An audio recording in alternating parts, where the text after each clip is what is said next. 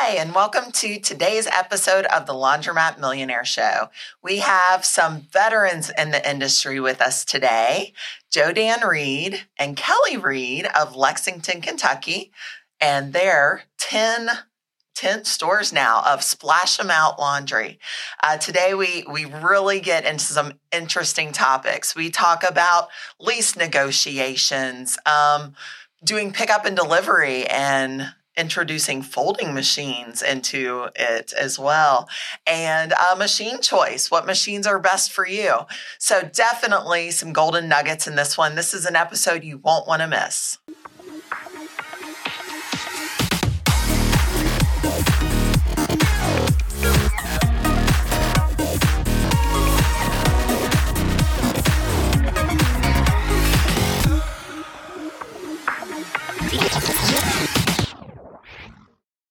Would you like to make more money from your laundromat? Would you like those machines you're paying for to have more turns per day? Do you offer wash, dry, fold services or pickup and delivery laundry services? If not, would you like to? Whether you do or not, we have an amazing opportunity for you in Cincinnati, Ohio. Yeah, you've probably heard about it, guys, but it's our wash, dry, fold, pickup, and delivery workshop.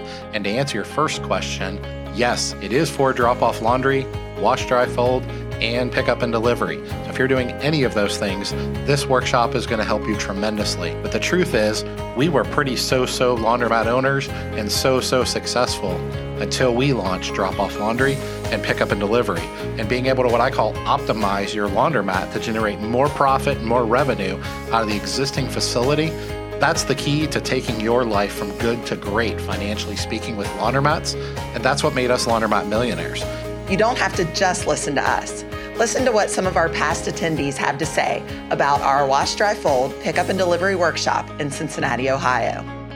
It was the best workshop I've attended in over 25 years.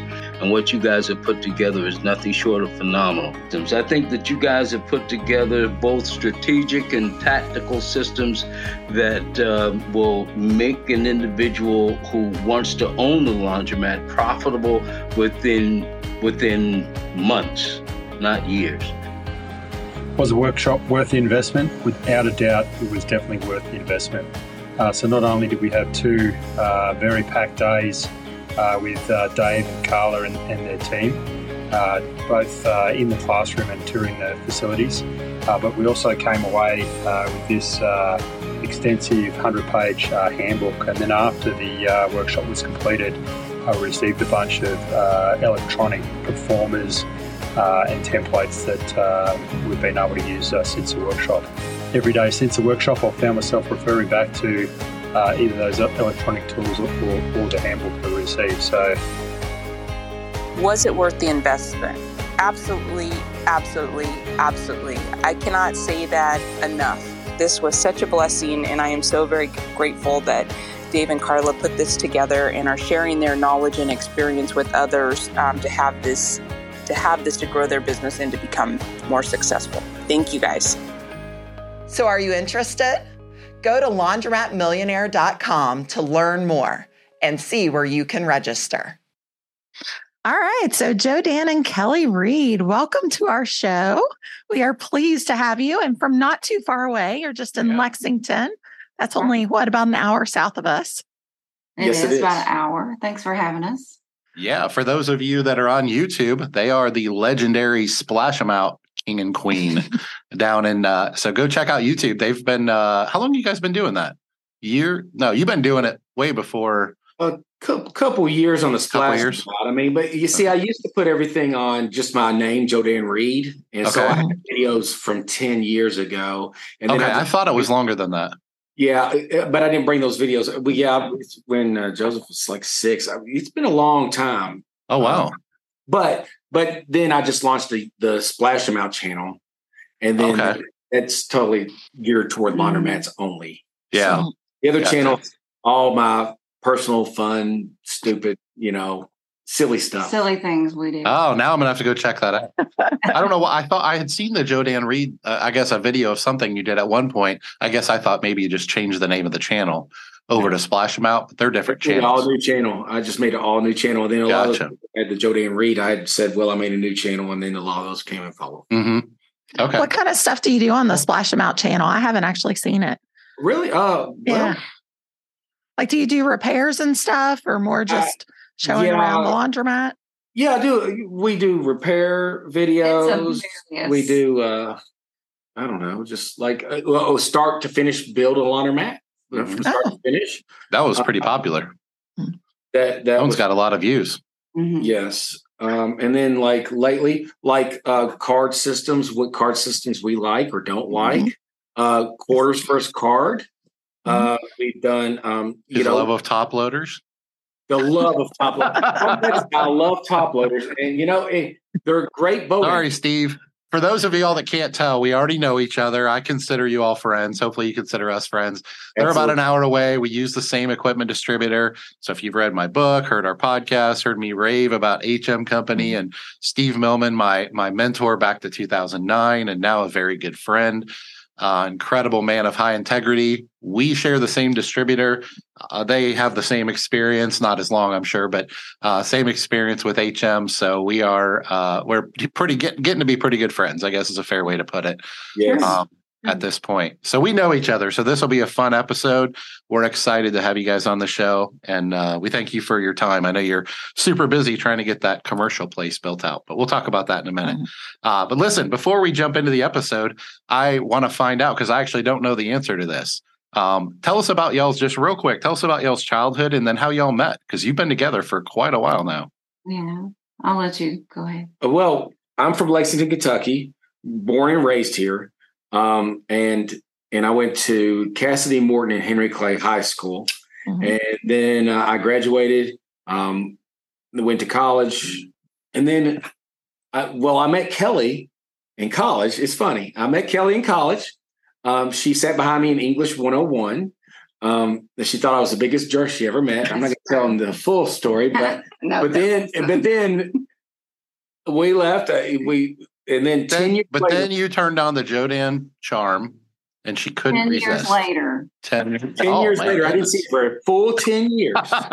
10 years. You probably had some growing up to do before right. she was ready for oh, it. yeah. Yeah. a lot. I'm not sure if he's there yet. But. well, I, I, was at Keeneland. You've heard of Keeneland Racetrack? Mm-hmm. Yeah. Racing. So I was at Keeneland. And ironically, she was at Keeneland at the same time. And she came up to me and she goes, Do you remember who I am? I said, "Yes, I do." And then we've been together since. Uh, we went we went out to dinner that night, and we've been we started dating and and never turned back, and we got married. And, and so here we are. So here we are. And then so Kelli, what's the real story? We know there's another side to the story. You were born in Lexington. Well, there is a side to that story. He was a jerk, but I was born in Lexington. um, seven brothers and uh, sisters. So oh wow, wow. So I'm the youngest of the eight. Um, grew up in Lexington, um, graduated high school, got a job at uh, a rental car company, worked my way up to management.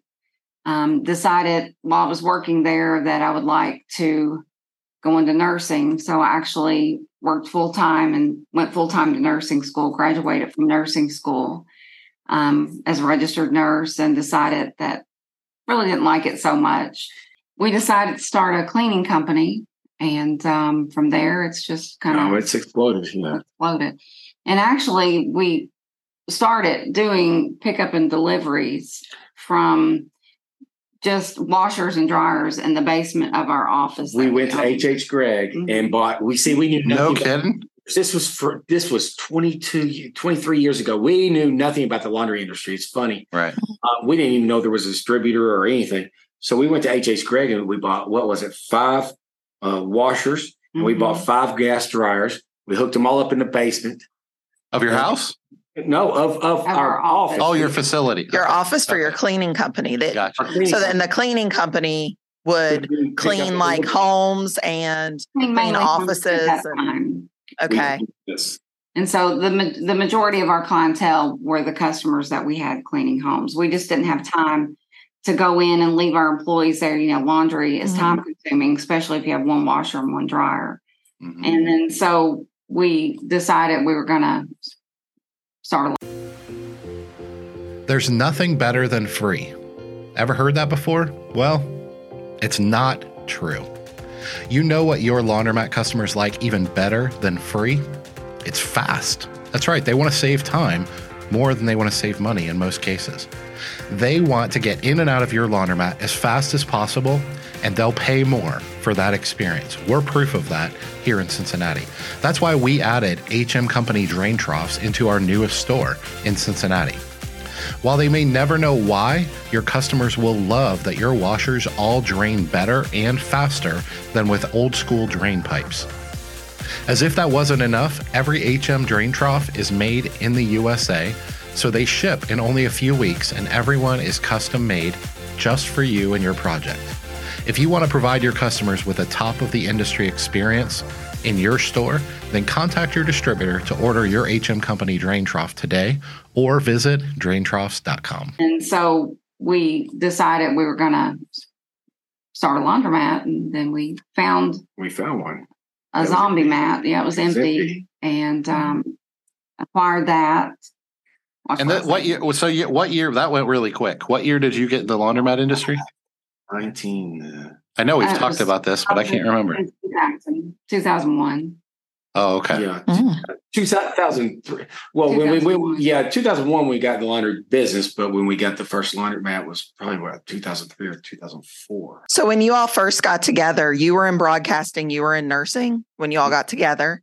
Yes. And then did you all both leave your careers to start the cleaning company or was that like a side hustle? Well, we made it a full time for her, and I was working, and then I had we got so busy I had to quit. Next thing you know, we're cleaning 400, 500 houses a month. We have a, a large staff, Wow. and it's funny. It's funny how we went from cleaning houses to not one house. We don't clean one house now. All businesses. It's commercial. It's commercial only. And with commercial accounts, they will sign, you know, contracts. So you're guaranteed Yes. right. amount of money for, you know, we do one year, three year, and five year. Okay. I would say probably 95% to 98% of our clients will automatically just renew. How big is your cleaning business now? Like how many employees does that side of your business have? More than the laundromats. More Yeah, I'd 70, 80. maybe. Oh wow. And during the summer, it will peak because we have a lot of empty buildings um, that we clean for the university that we have to flip for the students to come back. Oh, like the dorms and It stuff. can- Oh, yeah. oh, yeah. Oh wow. Mhm. Oh yeah, I could see that being big money. So Good it, deal. it can go up, you know, another 30 employees in the summer. hmm A lot of, you know, teachers. How do you handle? I mean, I know we're talking here to talk about laundromats mostly, but how do you handle that kind of staffing?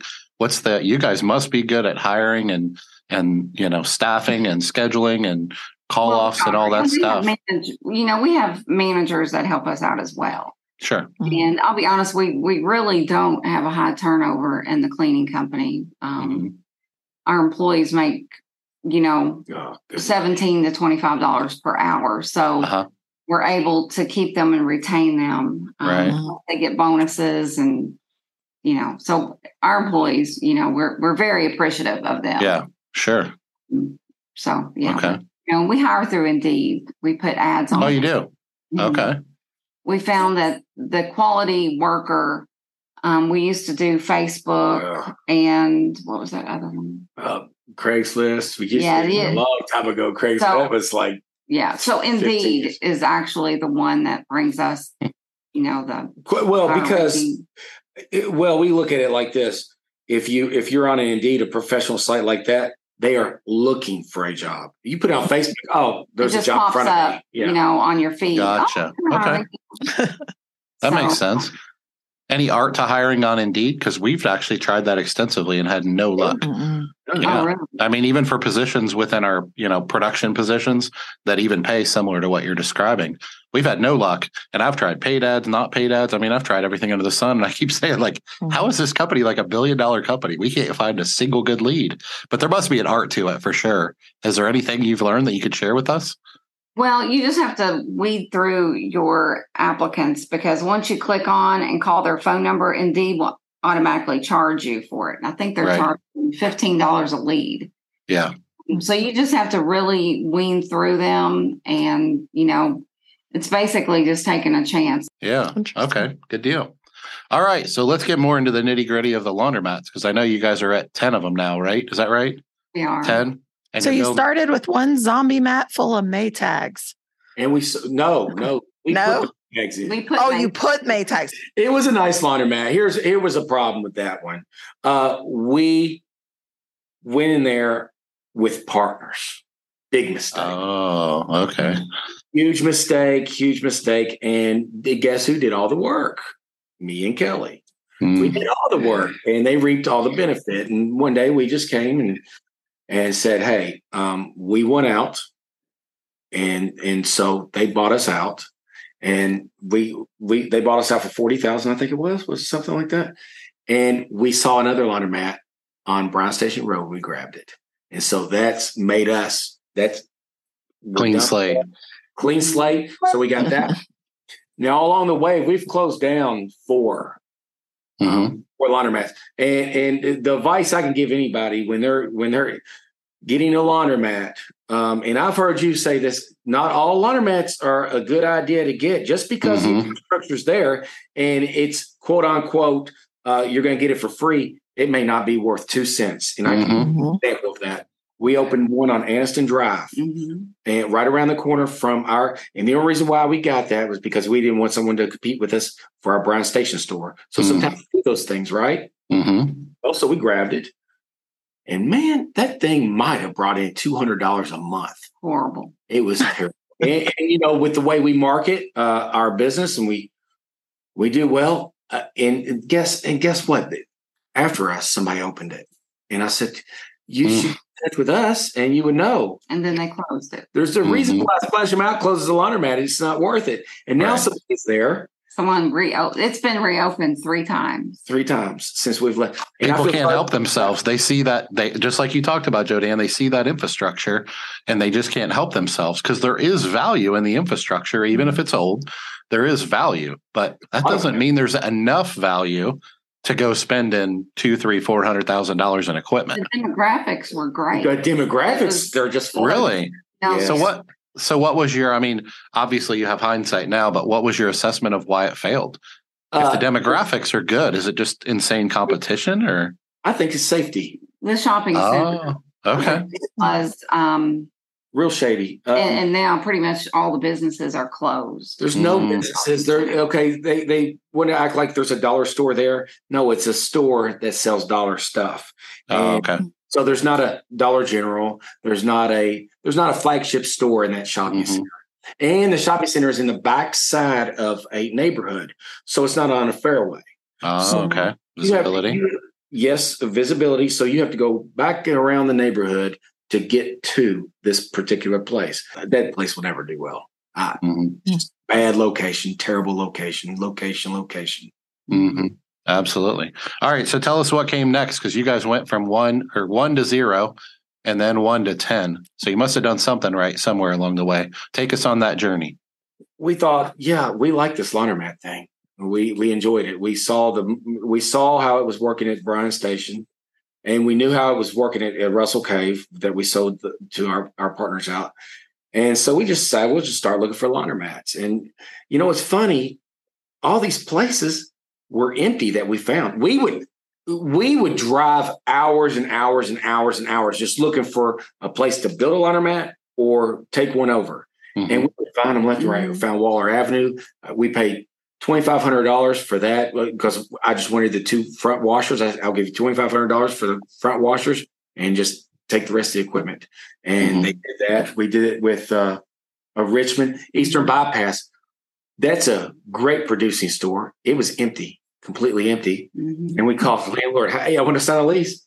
Pimlico Parkway, same way. Um, Pimlico didn't want- didn't want to rent to us because the guy who The was, guy was living there. yeah, Like he had like a little grill and like, yeah, it was it was terrible. Wow. So these were all existing laundromats. At, At one so they had the infrastructure, yes, but they were closed down. correct. Mhm. Okay. And I can tell you why they're closed down because they were so dirty and nasty. Nobody wants to go into a place where to clean their clothes in a dirty, nasty Mhm. facility. And you want to feel Well- safe. Yeah. Well, and I want to point out one thing too, and I, I'm not super familiar with y'all's story, so keep keep us on the journey. But I want to point out one thing too. This would have been in 2008, nine. Am I guessing that right? Timeline. Okay. Yes. Because I think I think a lot of people hear a story like this, which is very true, and ours is very similar. I mean, we've Mhm. paid, you know, we got one store, quote unquote, for free. Uh, we bought one store for thirty five k. Uh, we bought one. We bought the retail the the uh, property, the real estate, and the got the the business was closed down, so we just bought the real estate, took over. Uh, that was our newest store, um, and then we've paid like seventy for one and eighty five for one. So we've we've bought you know rundown, dumpy laundromats in bad locations. But one of the things a lot of people don't realize is when we bought them. Back in this time frame of two thousand five to two thousand fifteen. Our, our industry hadn't evolved to the level it has now. And I'm not saying we've arrived or anything. I mean, we still have a lot of work to do as an industry, but the industry and the opportunities that are out there are a lot less than they were 15, 20 years See, ago.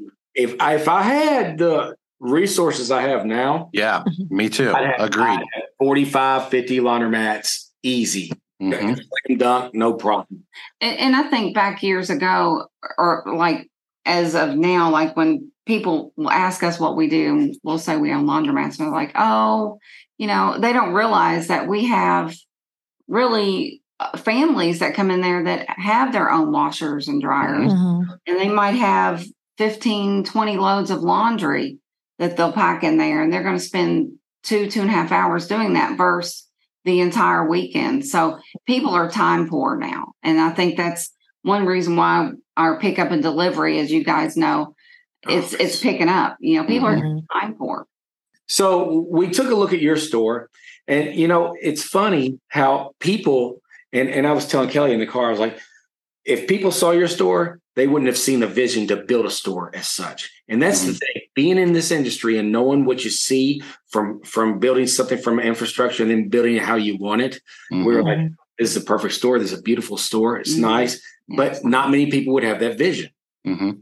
and that's that's what it comes down to. And there's a lot of fortitude. You you have to really have it within uh, to know what you're doing in this field. Because I could see where I could see where somebody could spend ten million dollars and still and still are spending money trying to get this thing going. Mhm. Where you knew exactly what you were going to do. If that was someone's first store, they would probably be buried in debt Yeah. because didn't know where to begin. You know, that's why a lot of people ask me, "Hey, should I build or or should I take an existing one?" I, my personal opinion, if you can get one that's already existing, because if you're going to build one, it's there's a lot of variables there. Um, if you haven't been Talk about talk about some of those. Let's let's uh, shed some wisdom on people. I, I always say on this episode, especially when we have experienced operators, we take a lot of things for granted. What are what are some of those things when you're looking at these stores, potential stores, whether they're out of business or in business? What what are you looking for that are key attributes to help you determine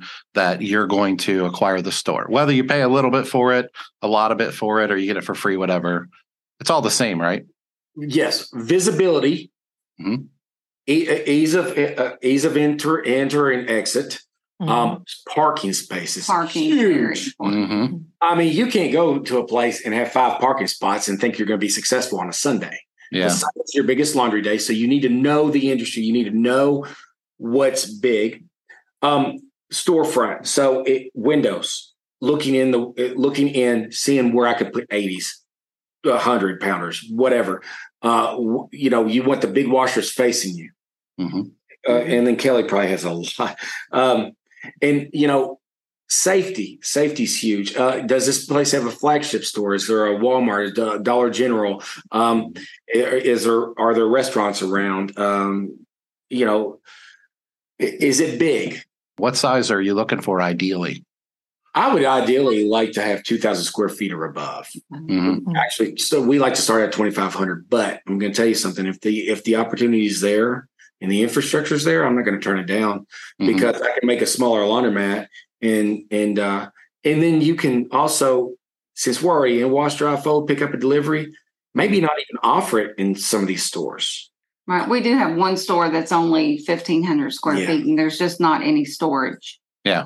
Um, for wash dry fold, so we don't offer it there. We do still have an attendant Um, we are just we like attendant stores. Sure. Um, That helps with the safety issue. yeah, So people and, feel we did safer. in Richmond with one of our stores. We had a non-attendant store, and it was a disaster. They destroyed the machines. I mean, the, I, I came in one day, the change machine was gone. I'm like, Oh, geez. Happened here? Do you have any? Do you have any unattended stores now? Or are they No. all attended? All They're of them. We're the same way. Yeah. everything's attended. Uh, you know, I, and nothing against people who have unattended stores. And you know, so we were thinking about doing a hybrid model at some of them, maybe you know, uh, be unattended for a couple of hours and have just Mhm. one shift. And I think that would be okay. Our our big thing is making sure the stores are clean. hmm It's We- hard to do if you don't have an attendant Yeah. there. And, and, and, you know, segue to leasing uh, uh, properties. Make sure your lease is good. Uh, Mhm. Know what you're looking at. And I would highly, I would highly recommend anyone getting into this business. And if someone hands you a 70 page lease or a 35 page lease, if it's more than five pages, take it to an attorney. Make Mhm. sure your interests are protected. You know, Exactly. What parameters do you recommend a lease have? You say a good lease. What makes something a good lease? Well, they can't kick you out of your space if something opens up. Okay, I, I'll give you an example. Okay, so our lease in Richmond, Kentucky, right? They came. They sent me a letter saying, "Uh, well, we're going to move your space to the door to the space next door because we have sold this to someone else." I said, "That's fine," but in that lease, they didn't realize that I put a provision in that lease. If they were to ever move me, it would be on the expense of them.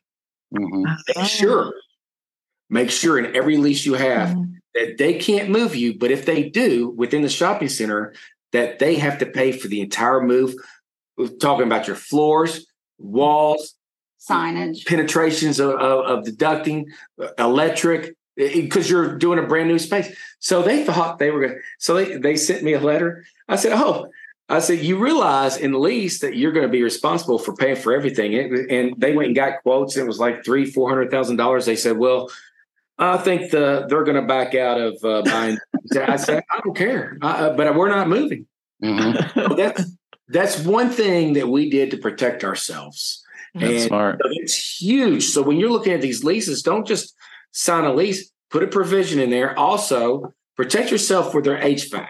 So a lot of these places, Mhm. they'll they'll give you a lease Mhm. and the HVAC in the unit is 20 years old. I don't know how much longer it's going to last. And that's that's going to cost you about 10, 15, maybe $20,000 to replace. So put in there. I will be responsible up to $250 of maintenance, and I'll have a maintenance plan on this HVAC. But if it breaks down completely, you will have to replace it, not Mhm. us. Mhm.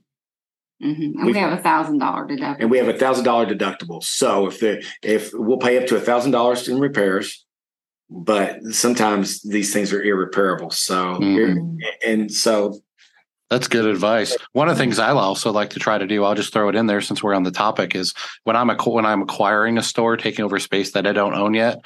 You know, one of the things I always try to do is sell them on my vision, the the property owner. Hey, look at this place right now.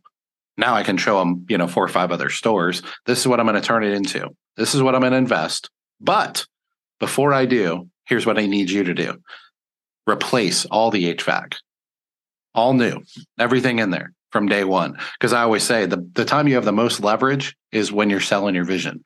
If you can, if you're good at selling your vision, selling your dream. So we'll show them, hey, we're going to invest. And I, this is how I always term it.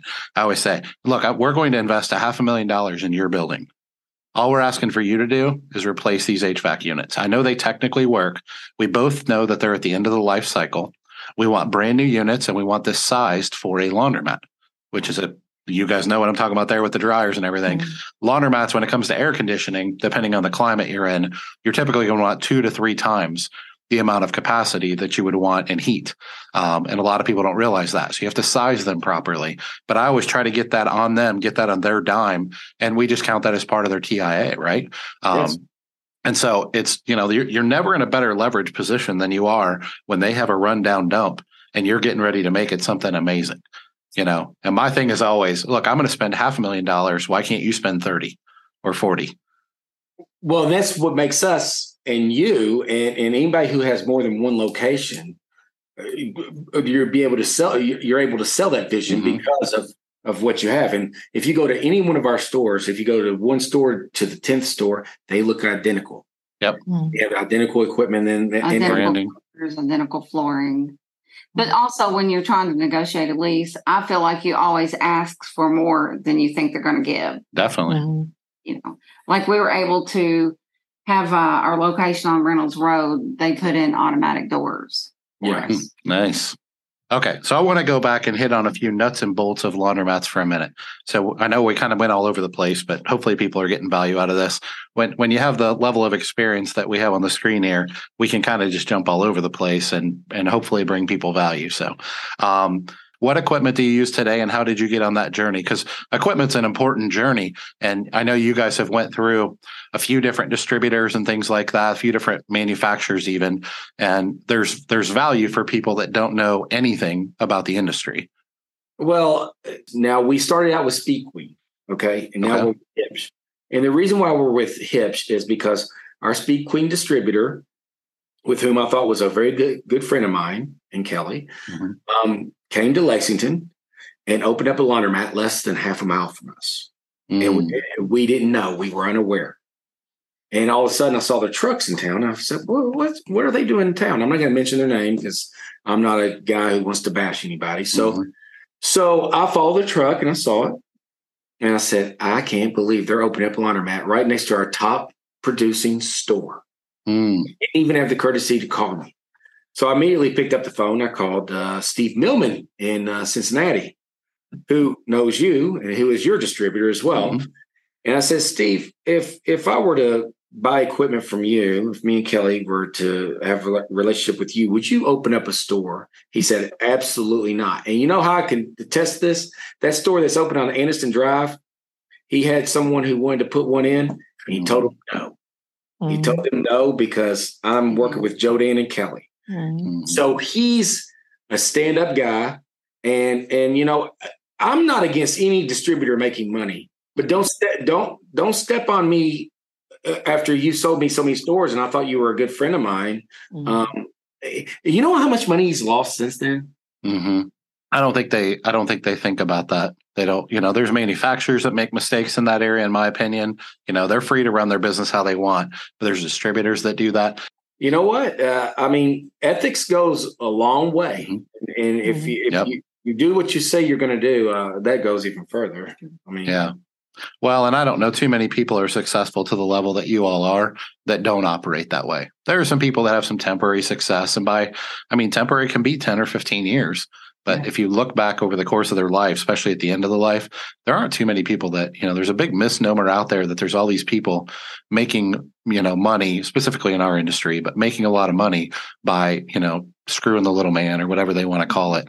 And there are exceptions for sure. I'm not saying there aren't. But as a general rule, people that are successful, especially in a service business like ours, they're doing it with high morals, high values, high character, work ethic. You know, their reputation is more solid 20 years from now than it was originally. These are consistencies you can see in the most successful people, at least in our industry. I'll speak for that. But, anyways, back to the equipment for a minute. Mm-hmm. So you went from Maytag, then you went to Speed Queen, and we understand why you got away from Speed Queen. Wasn't the equipment, was the distributor. And then you found HM. And I'm just curious, did you just Google equipment distributor? Like, how did you find HM? how did we find it? I don't even remember. I don't remember. Um, I just always knew- ask that question. I just knew we wanted to Speed Queen. I knew we wanted to Speed Queen. Okay. And you know, it's funny because we couldn't use Speed Queen. We had to have an alternative. So, Right. so I knew, I knew that Hips was Speed Queen. I, Mhm. I just Googled distributors, and and we also said we want a distributor that's close by, and and, and HM is close, Mhm. Which is great. So when did you when did you contact HM and how many stores have you acquired slash built since then? Well, it's not just that we retooled all of our stores. Mhm. All of them, Oh. literally. Was that just to make them match? No, no, just to get rid of Horizons. We and top loaders. Loaders. and then we also um, We- went and bought some additional 80s and added on. Yes. And now Okay. We've done three or four stores with Steve, but with HM. but here's what we've done on top of that we we retooled we went in every laundromat now we didn't have to replace the hard mount 60s and 80s mm-hmm. and 30s and 40s but we were assessing we said okay let's get rid of the horizons they break down all the time mm-hmm. in this application and let's get rid of the top loaders so steve came in and, and we replaced most of them with 30s and 20s so what was there in place of the top loader became the 20 pound washers. Mm-hmm. And then, um, and then we just added a bunch of stuff. I don't know. I think we just trying to keep everything fresh all the time. Just mm-hmm. because you're out of debt with laundry, in my personal opinion, um, when you're purchasing a a bunch of equipment and then you're all of a sudden don't owe any money, um, that means you've gone five to seven years. You might want to reassess. That's not. Mm-hmm. I think a lot of people in the industry let go past oh. the point where it just is horrible. Yeah. Mm-hmm. Yeah. There's a lot of people that will make the investment, borrow the money, then work as hard as they can for five to seven years, pay off their notes. And then they want to, you know, it's probably not fair to say this, but then they kind of want to coast, meaning they want to enjoy the fruits of their labor, which nothing wrong with that but you have to have a plan for reinvesting. It can be mm-hmm. a small amount each year. You can do mm-hmm. it in chunks every couple years. But where people get themselves into troubles where they don't make those investments. All right, so we've we've beat up on horizons and top loaders a little bit, but let's let's let's let's be fair because we all know we're we're making fun. Um, what what what's a situation where somebody should use a top loader or horizon style machine? Their first store. I think it's I, I, I would if I had to do over again, I would do it. I'd do the same thing. She would too. Me too. It made it, us it, it made us successful. I'll fully right. give. Why do you say that? Why are they good in a first store? Because it's the only store you're worried about. It's it's a it's the destination unknown. You don't know what you're going to do. You don't know how well that store's going to produce, and and then you're spending pennies on the dollar on a Horizon than a hard mount. Um, mm-hmm. and, and so because so, they're cheap, they're they're less of an investment. They're less of an Correct. investment, um, and and you don't know the business. Um, we didn't know the business very well, so we bought a bunch of uh, soft mounts. Um, of and, course, we didn't realize we were going to have ten stores. Either. Yeah, sure. And our problem was when we scaled, we were scaling with horizons. That's a huge mistake. Mm-hmm. They break a lot. They, they really break a lot. Yeah, they're not. They're not. You know, those and top loaders. They're not bad machines. I know we pick on them. They're not bad machines for the value.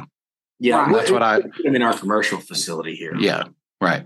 Yeah, but so what I always tell people is when it comes to horizons and top loaders, for the value, they're a good machine, meaning they're half price or less than half price from a hard mount machine, what I call a true industrial grade machine. Mm-hmm. And so there's less risk, right? When you spend less money. I mean, if you bought a 20, mount, 20 pound horizon and a 20, and Steve told me this a long time ago, 20 pound hard mount and a 20 pound horizon, or they call them 22 and a half pounds now you know, you can basically vend it for about the same price, but you pay roughly 40% of the cost of that new machine.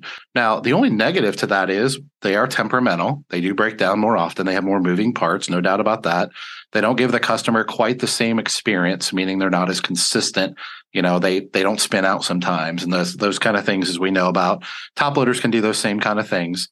And you have to replace them sooner those are those are really your three and i'm curious your thoughts on those but those are really your three negatives. So if you take the the temperamental and you say okay i know it's temperamental but as you said i only have one store. If i only have one store then maybe i can baby these machines a little bit more and keep them in service so it doesn't affect the customer a ton. And then the other side is okay if i have to replace it in five years instead of or seven years instead of 20 or whatever it is um, then okay, that's fine because I paid a fourth of the price or a third of the price for them. Those are my thoughts on it. So I I pick on Steve all the time about the Horizons and top loaders. We didn't put any of those in our new store, uh, and may never buy them again. I'm not sure, but they they are a means to an end. They have a purpose. I understand why the manufacturers make them, and I think sometimes when we're just kind of having fun in Facebook groups and things like that, and picking on Horizons and top loaders, I think sometimes maybe we do a disservice. And I'll just speak for me. Sometimes maybe we do a, a disservice to people that are back at the beginning of my journey because if you're where I started in 2009, I mean, we literally had a net worth of less than $50,000. We had no, that was if we sold our house. Like we had basically no money. And if it weren't for those, machines, if it weren't for those machines, we wouldn't have been able to get a couple steps up the staircase. Uh, so anyway, I like to pick net on them worth, Dave, my net worth was a credit card, okay? and, and I could barely get that. So, you know, and, and I was lucky to marry Kelli uh, because she had a little bit of money. She was more responsible than me. Yep. But you're exactly right on the horizons and top loaders. I do give them a dis. uh, I sh- they did. If I didn't have them, I wouldn't be where we, we are today. And, and you're right. You're you're absolutely correct. We give them a hard time, and with with one or two stores, I would still be buying. All right, let's jump on to another important topic. Yeah, I want to hear about your uh, pickup and delivery wash, dry, fold journey. So I know you started out with not even having a laundromat, but you were basically doing pickup and delivery with your client's laundry in the basement of your you guys cleaning are facility. OG pick up and deliver. you guys were doing it before it was cool. We, So we then you got laundromats. Yes, What did you do? What'd you say? Well, uh, we always did pickup and delivery, but it wasn't on a higher scale. We went to the clean show, met you at the clean show. And um, so we wanted to see what we could do to try to. We had what, 100 clients, Mhm. maybe, um, that we were pick up and delivery, but we didn't have any route software, didn't know where to go with all that kind of stuff, right? Um, so Were we they all cleaning clients or no? No, you no. had No. branched out to others now Yeah, too. Okay. out. No, this, this is later on. This is when we saw you at the clean show in um, New Orleans. New Orleans. Mhm. Oh, okay. You remember? Remember? Yeah, this Yeah. 20, 17. 2017, and then uh, then you then we went to your facility to Uh-huh. to to do that particular um, brand, Mhm. and so so then we we decided, you know what, we need all of our stuff in house, and we want to just do it all our, our all our on our own and make our own decisions. Mhm. So that's what we've done, and so now here we are today. We've gotten so busy on pickup and delivery because we are pushing pickup and delivery that we purchased a 20,000 square foot warehouse with the intention of uh, putting. And it's funny, we have Kelli said so. We're, we have the, our back line of our Waller Avenue stores where we do all our pickup and delivery. We're moving all that over here, Mhm. and uh, so we're going to bring those washers and dryers over here this week, and I'm going to start building the bulkheads. And Kelli goes, you know, we have all these horizons and all these top loaders in here. I said, God, you're right. We might, if they're under our watchful eye, Mhm. they're going to break. Um, so we're going to just use those as well, and then we're going to use the top loaders to salt, soak for certain um, Stain. li- linens and stains, and Mhm. and uh, and so and we bought a folder, a Foltex folder, something you need to come up and take a look at, Dave. Um, I do. and uh, because I think I see how much laundry you do, which is a a massive amount of pickup and delivery laundry. So I don't know how many pounds you do a day. Uh, let's say, but Randy Roberts is doing about two thousand pounds to twenty five hundred pounds a day, and he said he cut his labor force in half with this Mhm. Foltex machine. And uh, it's amazing. You just put a towel on, bam, And and it not only folds towels, it, it folds shirts, um, pan. pants. Now doesn't that do small children size Yeah. things. Mm-hmm. Oh, That was one of the things I want to ask you because I saw your video and I know he was doing towels and stuff like that. But and I think it said somewhere in the video he showed doing a shirt. But I was wondering, is that a one off or is that something the machine is really made for? No, you It's can. for it. It had you can program 168 programs on the 168 different garments, type of garments you can fold. And and another thing, we looked at Chicago, various brands, Continental. and the maintenance of those compared to the Uh. Foltex. I mhm. mean, like when we went to look at the Chicago, I felt very intimidated. Yeah. When we looked at the Foltex, it's very user friendly. Yeah. and and not me, not too many parts that are going to break. Uh, Randy hasn't had one problem with his. It's been in there for six months. So when you use that for, you talked about the programming. So, and I don't want to go too far down this, but I think people are pretty curious about this, and I know I am. If you were to, fo- you you said like you have to program it to fold a shirt. So if you're doing a residential order of laundry that has shorts, pants, underwear, socks, you know, polo shirts, you know, No hanging. So do you have to? I mean, as you're doing a 40 pound order, let's say of just, you know, a family of threes clothes or something, do you have to keep changing the programming? It's, oh, this is a pants. You just put press a button. Press a button and throw the shirt through. It- So you it- just tell it it's pants. Mhm. Yeah, you And just hit- press the button real quick. It, it's so it quick. separates everything when it comes out. So if you have different size towels or shirts or whatever, Mhm. and it stacks the same size items together. Oh, wow. We do almost exclusively residential. We have one commercial account that we even do at a different store now. Uh, but we do anywhere from 1,200 to 2,000 pounds a night, but we only do that four days a week um, right now.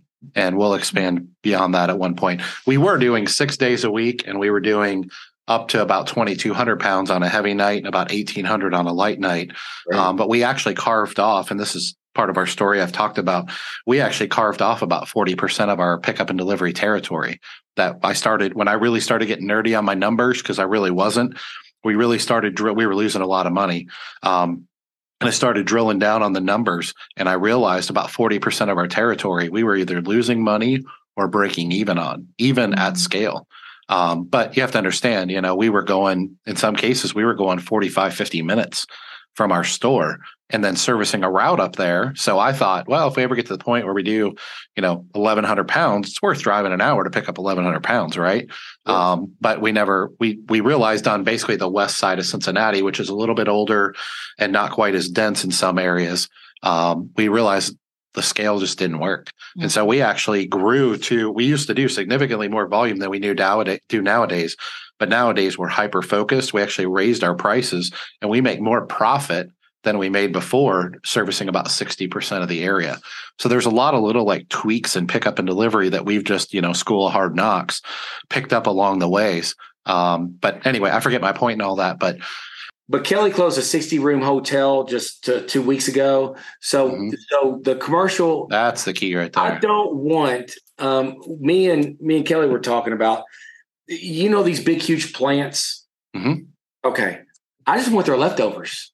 There's a lot that they will not service. Uh, Like, say, for example, I went on their website and I looked at their reviews. Okay. I'm not going to Mhm. mention any of these people by name, but I looked at their reviews. The only bad reviews they got was they couldn't get to me. Um, they said it's not worth their time, um, and they Mhm. and, and this and that. So, and I'm I'm thinking, well, how much is not worth their time? We're talking 500 pounds a day isn't Mhm. worth their time because they're they're doing it on pennies, of 40 cents a pound, where I'm doing it at dollar 89 a pound. Yep. Um, and they would have paid 189 a pound Mhm. uh, for us to do it. So we're going after those people. Yep. And- What is your current balance of like residential laundry versus small business versus commercial currently that you service? I'd say it's I'd say 40% commercial, 60% residential. And it's every Mhm. you know, with the right marketing, we we just got some additional new commercial clients Mhm. um, Mhm. in one of our smaller cities and they're they're doing about we just pick them up once a week and deliver them. So it works out good because we pick them up on a Thursday. The following Thursday we'll deliver and pick up again. So we're only having to do one time going on that route. All right. One more thing I know y'all are passionate about in your stores payment systems. You have any opinions on payment systems, Kelli? You talking about on the machines? Yes. Like your what's your pay? Are you hybrid? Are you quarter still? Are you cards? Are you, Um, I mean, Four of our stores are strictly card only as of Okay. now. Um, and we're in the process of putting an order in for the additional stores to change them. Um, we haven't exactly decided if we're going to have them all card or some of them hybrid. Mhm. Um, and that's LaundroWorks, right? That's the brand you use? Yes. And Don't, on, on our show, on our show, don't hesitate to give shout outs for people doing good stuff. no, no, no, no, I just we love a lot of it, it's user friendly. Um, I'm telling you, I don't have to go to the store and collect quarters. I hated that. Mm-hmm. So if I you're liked it busy first. and, for example, we're out of town and we have a, member a member of our management go and collect, it's going Mm-hmm. to tell you exactly what you have in each machine, and you just take the card and clear it out, and it starts all over. hmm So uh, you know, it, it takes down. It, it, you know, so I don't have to go and collect anymore. But when we're talking about hybrid, when you said, yeah, we might keep them quarter and card, but we're not going to provide a quarter. We're not going to provide a machine that will give you quarters. Okay. Mhm. Interesting. So, but okay. bring your own quarters. If you want to bring them, you can, but we're not going to mess Yeah. with keeping up with selling them and all that. Correct. Uh, It's Okay. payment. Uh, Yeah. Come in You know, and I don't know too many people that do that. That's an Hmm. interesting philosophy. I like that. I'll be curious. You haven't. You're not there yet, right? That's not the there. We're going to be there. I'm curious how that'll go. Because if they come in, they still have an option, but you really don't want it to be quarters. Hmm. But you would be if they do bring them in, you're constantly you can't use those quarters for oh, change, so you're going to be constantly you taking quarters to, the, to bank. the, bank. You can't recycle them. That's yeah. point. Yeah, no, no, I can't recycle, but that's okay. I, I, yeah, as a quarter, but I but I won't be when when the when the attendant calls and says, "Hey, this box is full, won't take any more quarters." I don't care. Tell them use your card. Right. right. Yeah. That's that's going to be my thing. So it's going to be very rare that I'm going to go out and collect the quarters. You know, it's mm-hmm. going to be, you know, I might get do every other washer and and I'm hoping to push them to the card with those. But mm-hmm. it's the mm-hmm. best option to have, I think. Mm-hmm. If if so, because you are a dollar coin and you do card, right? Mm-hmm. Yeah, yeah, we're hybrid. Yeah, so, so, we have the Sense card readers on the machines where it's I always call it credit debit at the machine. So you insert it, hit start, and the machine starts. You don't have to buy a card, no loyalty, no kiosk, nothing. Oh, and then we have yeah, that's what we have right now. So customers love that because they just walk right up the machine, insert the card, hit start, and that's it. They don't have to mm-hmm. do anything, and it only takes the it takes that money directly out of their bank account, and they don't they don't have to put 20 50 100 dollars on a card and then have a float. I know one of the things you know just just to go through the whole cycle of payment systems here since we're talking with experienced operators you know i hear i hear the card system companies talk about the float how it's so great and i get it for the owners that it is. But the way i always turn that around and i say but if it's good for us a lot of times that means it's bad for them. Meaning customers understand that we're holding their money. So if they put $20 on a card and only spend 12 of it the mm-hmm. customer knows we're keeping $8 of their money. And yeah, it's an IOU. But so I've always looked at the float as, you know, there's pros and cons to everything. And it's a pro for us. You know, you talk to people that say, I put a card system in, you know, 18 months later, I got a $60,000 float. So my float paid for the entire card system, which is true. But then I always spin it around on them and I say, but don't forget, that means you have $50,000 of your customer's money that you haven't provided a service for yet. So I'm not saying you're taking their money. I'm just saying think about the psychology from their perspective. So just the other side of a coin. But to answer your question, the Sense system, they're not quite there yet, but they're rolling out their kiosks very soon. And this is being recorded in May of 2023.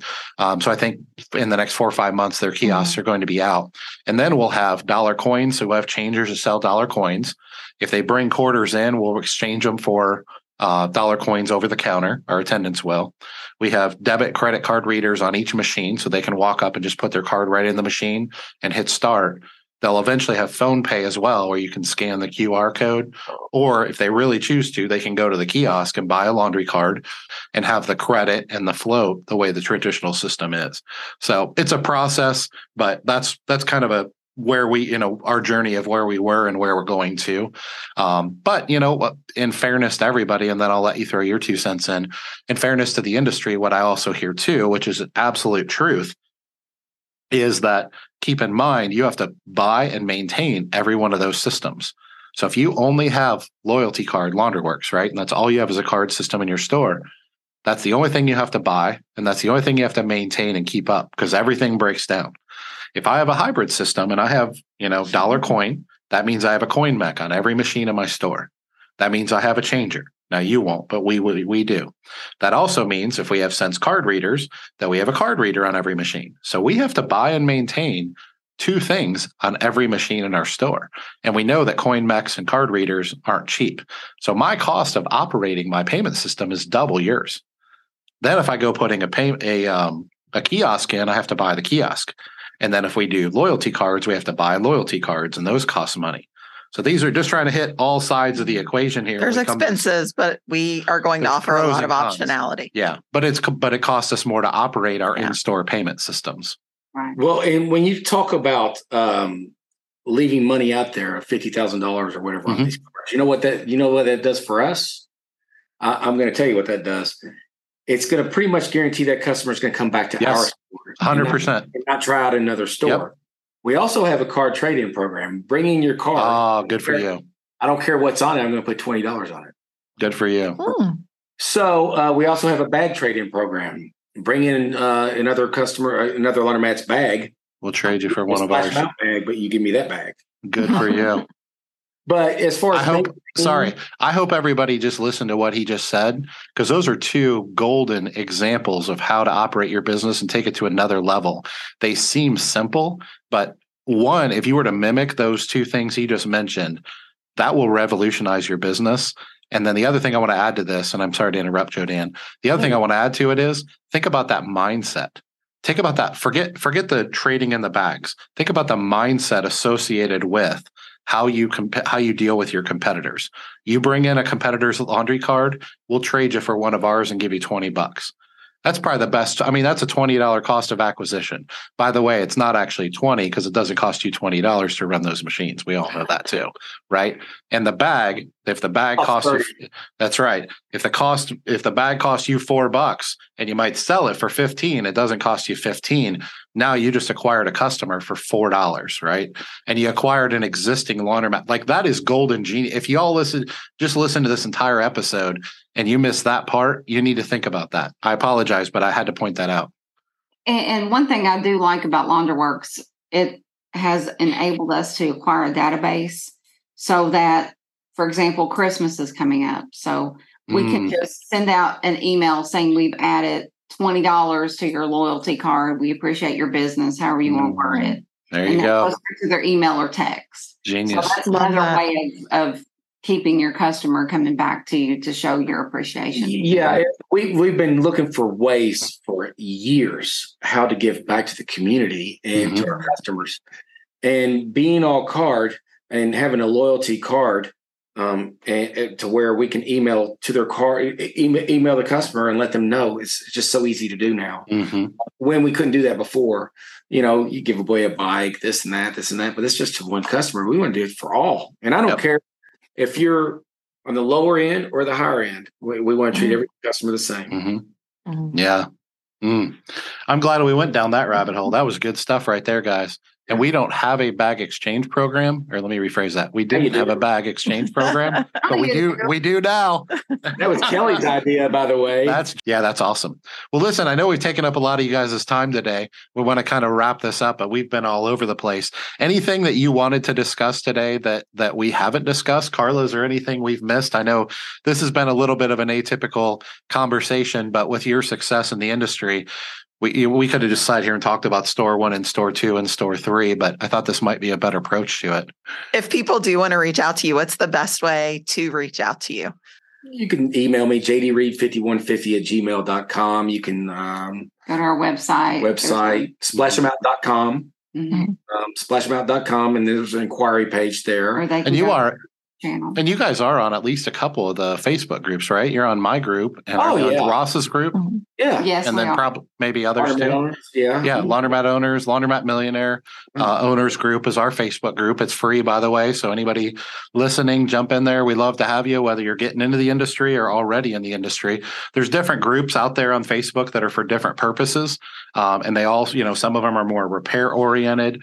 Um, you know those types of things. So, uh, but we'd love to have you in our group for sure. Great. But you guys we're are in the group. you guys We're are in- pretty active. I'm Mhm. sorry, what was that?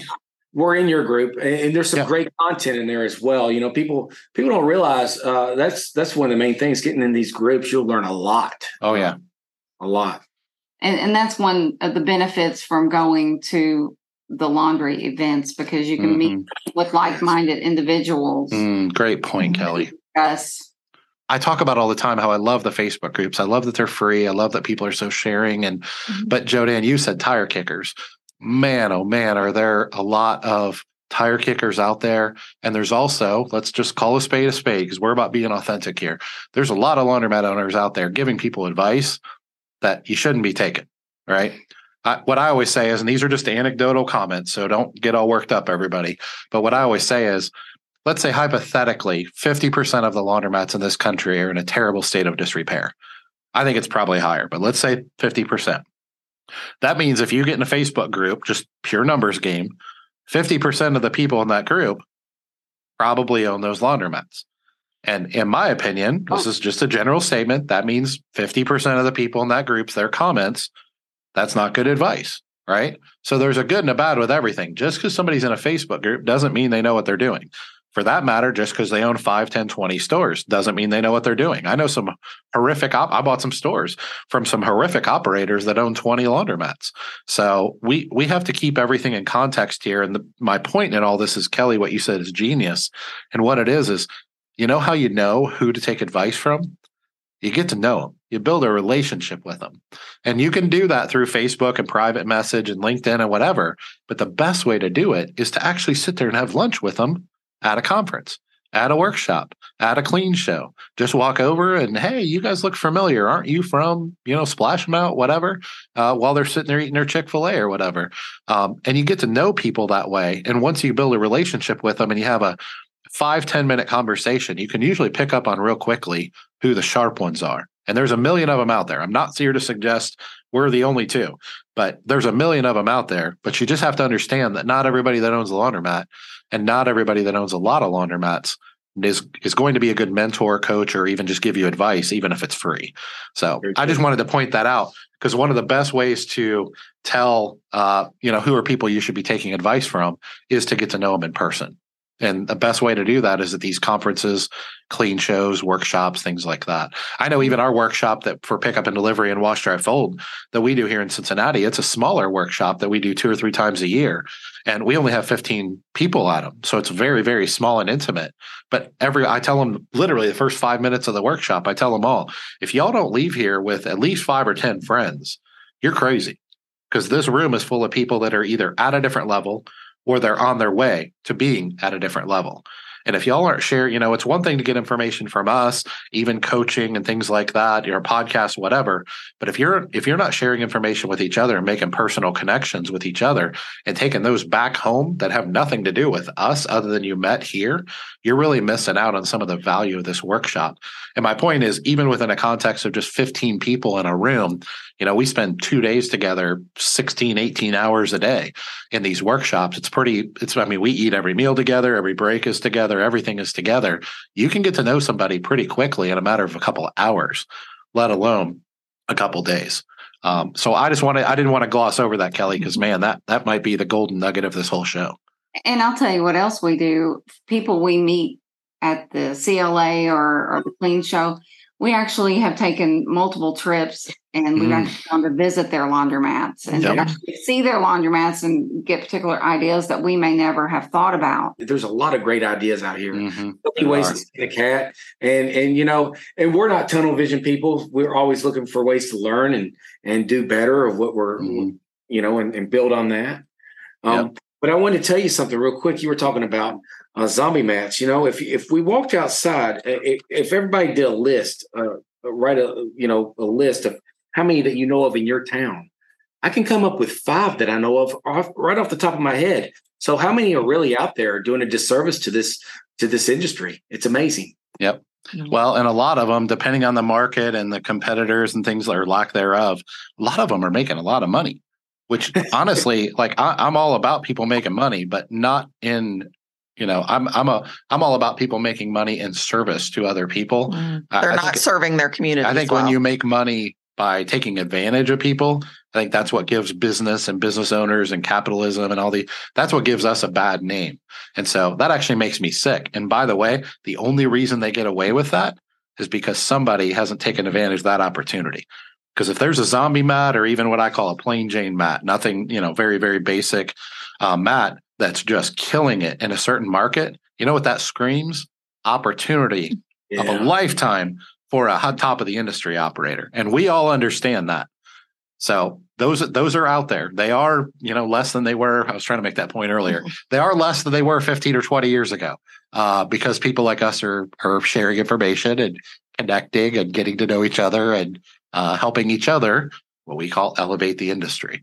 So Anyway, awesome, awesome stuff. We're going to let you guys go for the day. Man, thank you so much. You guys took almost two hours out of your day. Oh, have we been? To, oh my God! We, I know. Y'all are going to be late for Chick Fil A. No, Dave did all the talking. It was all him. I get blamed all the time. That's okay. Listen, any any last minute words for the uh, audience today? I mean, you guys have brought cheese Keep Pizza. plugging away. I, I, I, I'm just we we have a passion in this in this. You do. You Love it. guys do as well, and and I just, uh, you know, just keep trying hard out there, just doing your best, and I, I think yeah, things will come around. Um, True. And not everything's going to go 100% your way. So if they do, let me know because I want to know what you're playing. Yeah, I want you to be my next coach. Yeah. All right. Listen, for Dave and Carla Menz, our friends Joe Dan and Kelli Reed down in Lexington, Kentucky, we hope to meet you guys someday. If you can't tell, we all give a lot of credit to our success in the industry by connecting with, getting to know others, whether it's great distributors, great manufacturers, great human beings, great laundromat owners, Facebook groups. We'd love to have you join our Facebook group. We'd love to see you at the next workshop conference, whether it's ours here in Cincinnati or go check out our website. We're always giving shout outs uh, Joe, Dan, and Kelli are on social media. Every time we do a Q&A, seems like they always jump in and are sharing all kinds of gold nuggets. Uh, this is this this is what I mean when I exhaustingly say us laundromat owners are all better together. This is exactly what we're talking about. These guys are powerhouses in the industry. If you don't know them, you need to get to know them because there's a lot of good stuff happening in the industry. And if for those of you that haven't made a decision to elevate your game yet in the industry, you better get on board or you're going to get left behind. I'm telling you right now.